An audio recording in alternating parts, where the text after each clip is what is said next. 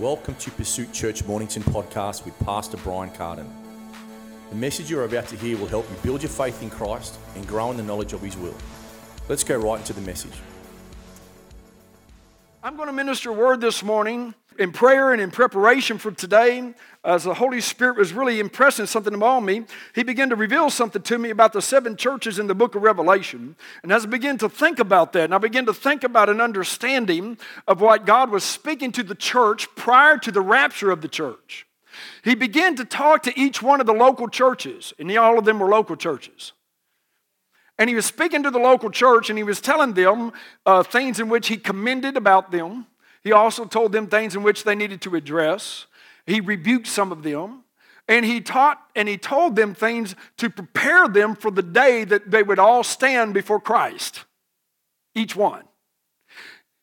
He spoke to the pastors and he spoke to the church.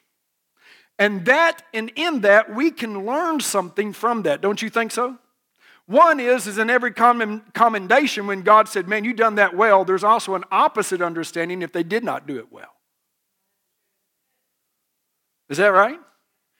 Now, there are things in there that he, he rebuked them or he corrected them on. Things like, um, you, you've lost your first love.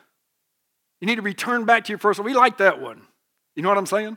And we get that, so to speak. We don't like the fact that that happened, but we understand what the, he's trying to say there in some ways. But the thing is, is he, he corrected them on that, did he not? So we can see things in which we need to lend our heart toward and our pursuit after. And you're going to find in the Word of God that these things are vital for the church because it's who he's speaking to. He wasn't speaking to the world. And so this morning, through that understanding as I was praying and I was thinking about the day of Pentecost. I was actually thinking about the Holy Spirit. But you know, God, in His wisdom, He gave us the Holy Spirit for a reason. Not to just make us better people or nice people or actually to just do something for us, but to actually empower us with a oneness with God, with a if I can say it, a union, a unity in the Spirit with God, where we have an intimacy where it's not just God on the outside of you, but God in you and you in Him. That there is a connection with God that you can hear His voice. Think about that. Even know His mind. The Bible says in the book of Corinthians, who knows what's in the mind of God except the Spirit of God? And we have that Spirit. Are you hearing me right now? So that means we can know the mind of God. How do you know that? By having intimate fellowship and relationship with Him through the Holy Spirit. But the Holy Spirit just doesn't come on everybody. You want to know why? Because you can see that in the book of Acts. Now, He wants to, but not everybody will receive Him. Some people think it's kind of funny to hear the voice of God. Well, nobody can hear the voice of God. Well, there you go. What does that tell you? Are you hearing me right now? We need to be people who desire to have a relationship and an intimacy and a oneness with God, to be filled with the Holy Spirit. And you know, one of the passages of scriptures in the Bible that speaks of being filled with the Holy Spirit in the book of Ephesians, it says, Be not drunk with wine. And then it says, But be filled with the Holy Spirit. That word Holy Spirit there to be filled means to be filled and filled again. A continual refilling and filling and filling. What does it mean to be filled with the Holy Spirit? He's not talking about salvation. He's talking about having a desire to walk, to know, to pursue after, to be intimate with the Holy Spirit of God. See, a lot of times we're praying to God way out there, but God says, Listen, I'm not going to be way out there. Even Jesus said, I'm going to leave but I'm going to send another, just like me, is what he said. He said, I'm going to come to you again in a different way. This time I'm going to come to you not just in a physical way, but I'm going to come to you in a spirit as, a, as the Holy Spirit, and I'm not going to abide just with you, I'm going to be in you. So there is an intimate relationship that He desires with us, and we must also learn to desire that with Him. I've learned whenever we, desire, whenever we begin to desire to lose control, of God's will. Are you hearing me? When we desire to lose control of God's will, That means we surrender our will to His. And we say, God, not my will, but your will be done. And we begin to pursue after Him according to His will, which is His heart, which is His mind, which is His motives, which is His desires, which is His, his love. And come on. What happens is you begin to pursue Him in that manner. You begin to pursue Him through relationship of, through the Holy Spirit then what happens is, is you begin to change, things begin to take place. Listen, he is looking for those who desire to, to have that kind of relationship with him. This morning, I want to just encourage you to listen to this message this morning and receive of it. And as I was studying this out, and, and the Holy Spirit began to speak to me about fire. And I began to think about when the fire falls. There are different times in the Bible that you see when the fire fell. We talk about the baptism of the Holy Spirit. You know, the Bible says in Matthew chapter 3, verse 11, it tells us that John the Baptist prophesied of Jesus and he said that there's one coming after me. Whose shoe latchet I'm not worthy to unloose. And he says, He's going to baptize you and he says he's going to baptize you with the Holy Ghost and with fire. And I started thinking about fire. What does it mean, the fire? And I'm going to talk about this. I'm going to minister this out to you this morning. And I began to uh, research a few things, and I come across this story, and I thought this was a unique story that in the United States, anybody ever hear of Yosemite National Park? And the Yosemite National Park, there used to be something that they called the firefall. And it, in it, the, what would take place is at this park is the, the park rangers would coordinate and gather all of the fallen trees around the big park.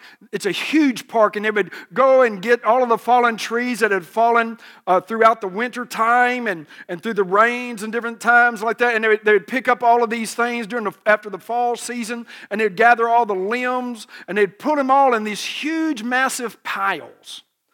And then they would, and actually they would gather it and put it on this uh, granite mountain, uh, uh, and, and it had like a, a, cliff face, and they'd pile all these uh, uh, big old stacks of, of trees up there. And then one, and this would happen once a year, and they would pour kerosene and, and petrol upon them and soak them. And when it was dark, they would take fire and light them and they'd have these massive bulldozers. And people would come from all over to see this spectacle. And they would come and they would watch and they would look up, and, and the bulldozers, the drivers of the bulldozers would wait until everybody began to shout, Let the fire fall. Everybody starts shouting it, let the fire fall. And then these guys and those bulldozers, they just get behind and they start pushing these massive uh, piles of wood and trees that are on fire off the side of this cliff. And it would be like a waterfall of fire falling. There was a person who experienced that, and he went back at the same time of the year and he went back to see the fire fall and, and, and see this spectacle again. And because he had experienced it some years before. And he went to the park and, and he was looking for this spectacle to take place and, and he was wondering when it was going to happen so because it was the same time of year and he went to one of the park rangers and asked him said when does the fire fall again when will the fire fall again and that Ranger looked at him and says, Sir, the fire doesn't fall here anymore. You know, that is so true, I believe, in so many places, maybe even in your life today. Maybe there was a time in your life where the fire of God was burning on the inside of you, when you were moving and desiring the things of the Spirit to have an intimate relationship with God, when you were a witness everywhere that you went. You couldn't keep your mouth shut about Jesus Christ. Maybe there was a time in your life where you was on your knees and the calluses on your knees were there because you was a person of prayer. Maybe there was a time where you used to run to the front and shout unto God and praise God. You was not worried about what everybody thought about you. Maybe there was a time in your life where you was desiring to know God and to be filled with the Holy Spirit and to know God's will and to pursue God's heart. But maybe the fire is not there anymore. I believe it's time to let the fire fall again. How about you? Come on, how about you? It's like that in some churches today as well.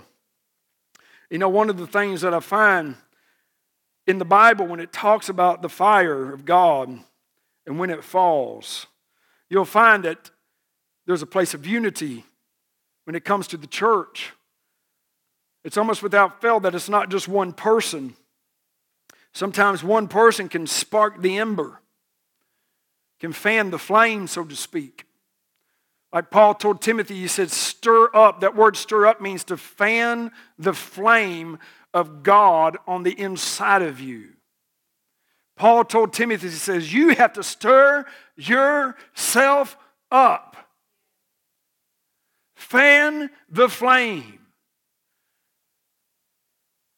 You know, one of the passages of scriptures I found in the Bible that talks about this was out of Matthew 25, verse 8, where he says, where it talks about the five foolish virgins, where in Matthew 25, verse 8, it says, of them, it says that they came to the wise virgins. Anybody know this story about the ten virgins? Five wise, five foolish? Because the bridegroom was coming. Are you hearing me? I said the bridegroom was coming. See, a lot of times we live like we got a tomorrow. Yeah, see, we think, we think this thing is going to continue on and on and on, but we do not know the day or the hour, and we know that the time is changed in the spirit. You can see it across the land. Years ago, let me just tell you, in the timeline and the prophetic timeline of God, I mean, I can almost name the year that this began to change because the year was a fulfillment or a timeline after prophecy that had been fulfilled concerning Israel. And I remember the Holy Ghost talking to me in 2007 and said, At any time, listen to me, any time, this could change, this could happen. Because we're going to begin to see a huge shift that's going to happen across the globe. We're going to begin to see prophecy fulfilled so fast that you're not going to be able to keep up with it. And I'm telling you, it's like that now. Nations are divided against nation, people against people tongue against tongue. Listen, tribe against tribe. We're seeing a, a division in the spirit in the, in the body of Christ today that is so huge. People are so quick to be offended today. So quick, almost like it's our right. Are you hearing me? There's so much of that today. Instead of developing, growing, and seeing God and seeing the kingdom of God, putting something before us that is greater than ourselves. The Bible says in the last days, the people will be lovers of themselves. They'll love pleasure more than God. Like this is our life. We can do with it what we want, yes and no. We can choose to live for ourselves, or we can choose to begin to say, God, what is your will? To have an intimate relationship with God. To choose something greater than ourselves. To begin to do the things that the Bible teaches us as believers. How we should walk and live with one another. How that the world will look at us. And what are they hearing? What are they seeing from our lives? The Bible says they will know you by the love that we have for one another. I tell you, it's so important today. Church, is so important to let the fire fall in your life again. The days that we have right now should be more maximized for the fruit bearing production of the kingdom of God than ever before. We should be more concerned about a lost soul than we are about our Facebook followers, about people who are following us on Facebook. How many, you know, a lot of people wake up in the morning, one of the first things they do is they check to see if they got a new follower or not. Is that true? Come on. So sad. We should be more concerned about the lost. We should be more concerned about the unity of His church. We should be more concerned about things that matter to the kingdom of God and to the lives of people. If not, we need to let the fire fall again. I said, we need to let the fire fall again. Are you hearing me this morning? We need to let the fire fall again upon our lives. If it's never touched you this morning, it's time to get on fire for God. It's time to lay aside the things that hinder us from running our race. It's time to let the joy of the Lord be our strength. It's time to begin to think beyond just what this world says we need to be concentrated on. We need to think beyond this world and think about a kingdom that we're obtaining, that we're possessing, and that we're running into, and that we're building. If not, we need to let the fire fall. What is the fire? The fire of God symbolizes Himself. In the Bible, it says, in Malachi chapter 3, I did a series on Jesus and who he is. Chapter 3, verse 2 talks about him being a refiner's fire. Some years ago, I did a series on the book of Malachi. It's very powerful. That whole book is about a, us as believers turning our hearts back to God. Turning our hearts back to God. God's heart's always been towards you. But our hearts need to turn to Him. If not, we need to let the fire fall again. He's a refiner's fire. He's the fuller's soap. Isaiah 4 4 says that very powerful statement. Isaiah 4 4 talks about the Holy Spirit. It says that of him he is a spirit of burning. A spirit of burning the spirit of judgment. You know, it's very unique in the body of Christ today. We think that judgment is something we, we don't need. We, that, that's legalism. God never judges. There's no judgment there. You know what judgment actually means? Without judgment, there would be, ever, there would be no development and no growth, no change. Are you hearing me?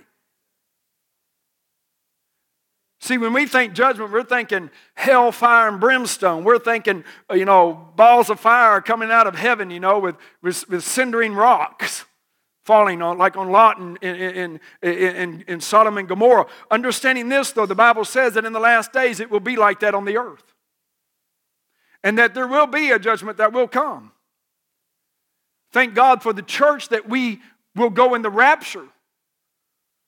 But let me just say this there will be those that will be as a believer who actually, and let me just, man, you, I don't know if you, are you ready for this? This is, this is Bible. It's not me, it's not my opinion, it's the Word of God. A lot of times we like to skip over that. But let me just say this to you. It's so important that we understand that the Bible says judgment happens where and first?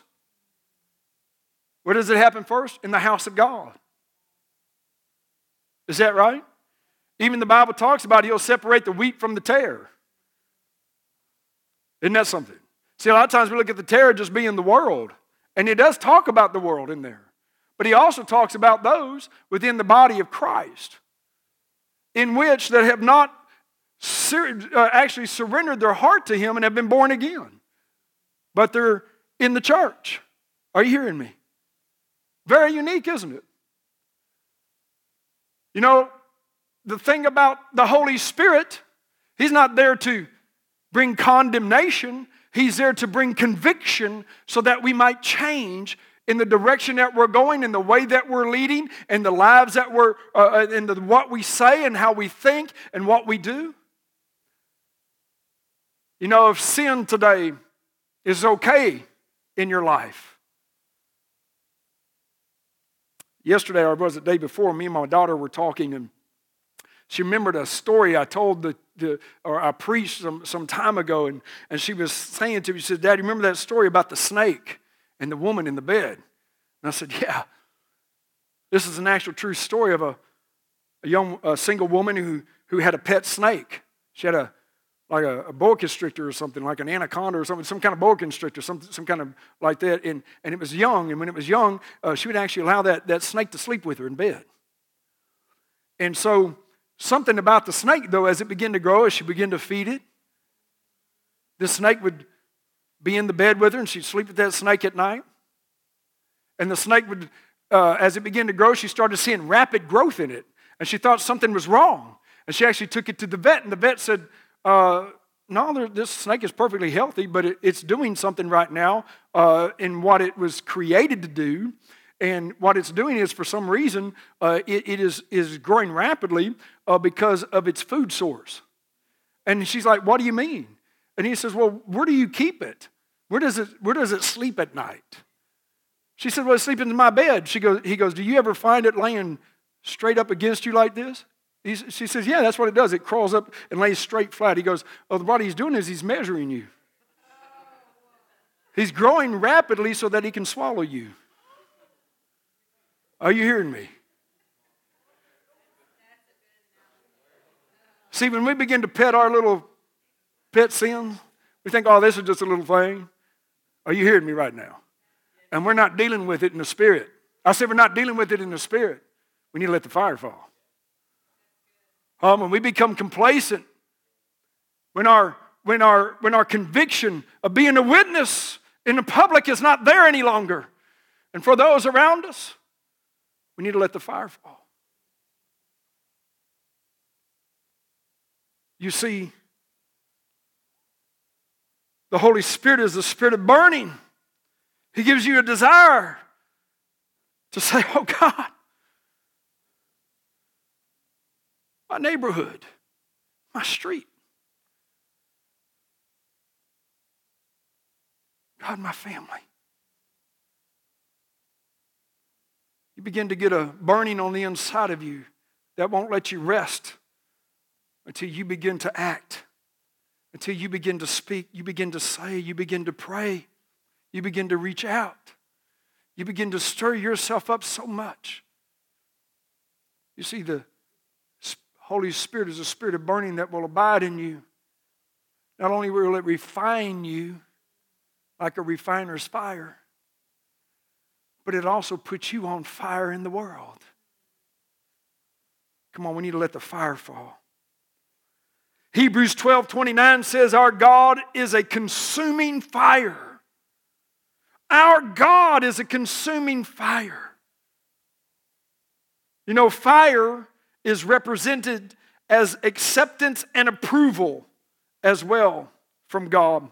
Leviticus 9:24 says, Leviticus 9:24 says that a fire went out from the presence of the Lord and consumed the sacrifice, and the people shouted and fell on their faces. Why? For God accepted their sacrifice. Our God is a consuming fire.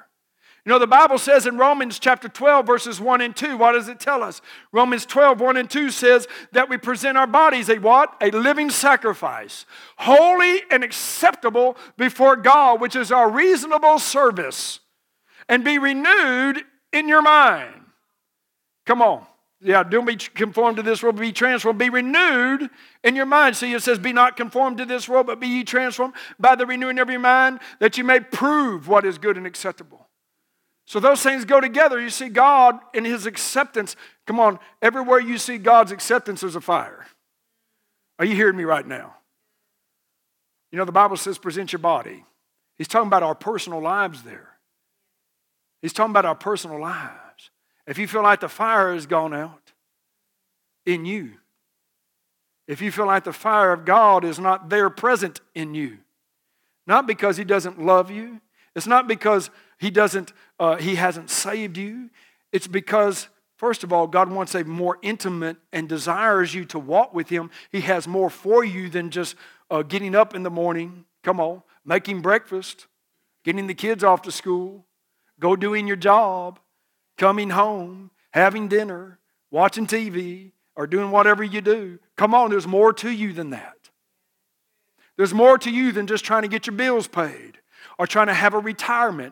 If I gave you an analogy right now on a timeline of humanity in your life, as it really looks, if I, if I could, if you could just think of this with me right now, just say the size of this whole stage right here. If I, if I started from there and went all the way to the end, and this was your, this was eternity, your life, and this was the beginning of it, your life would be something about as wide as this piece of wood right here, about like that. Compared to eternity. But we are so focused on this part of our life so much that we do not understand that our life doesn't end here. But we're so focused, we're trying to save up enough money for the end of our life so we can actually find some time for ourselves. Are you with me? It's like, what are we doing? Like, that's the end. No, you're about to enter into the beginning. And instead of having our life crucified in Christ, we're trying to save up enough money so we can get out of church. We can just go do our own thing. Instead of build the kingdom of God where you're laying up an inheritance where moth and rust doeth not corrupt. If we don't see that, we need to let the fire fall again. Come on. If you haven't seen it yet, let the fire fall in your life. God is a consuming fire. The fire comes out from God as an acceptance of our sacrifice, of our life that we live, which is a living sacrifice before God. That doesn't happen just in a particular timeline in our life. Our whole life on earth is lived as a sacrifice before God. So that we are laying up for us a crown of life. Know, the Bible teaches us in the book of Revelation, and I'm going to show you this here in just a few minutes. It tells us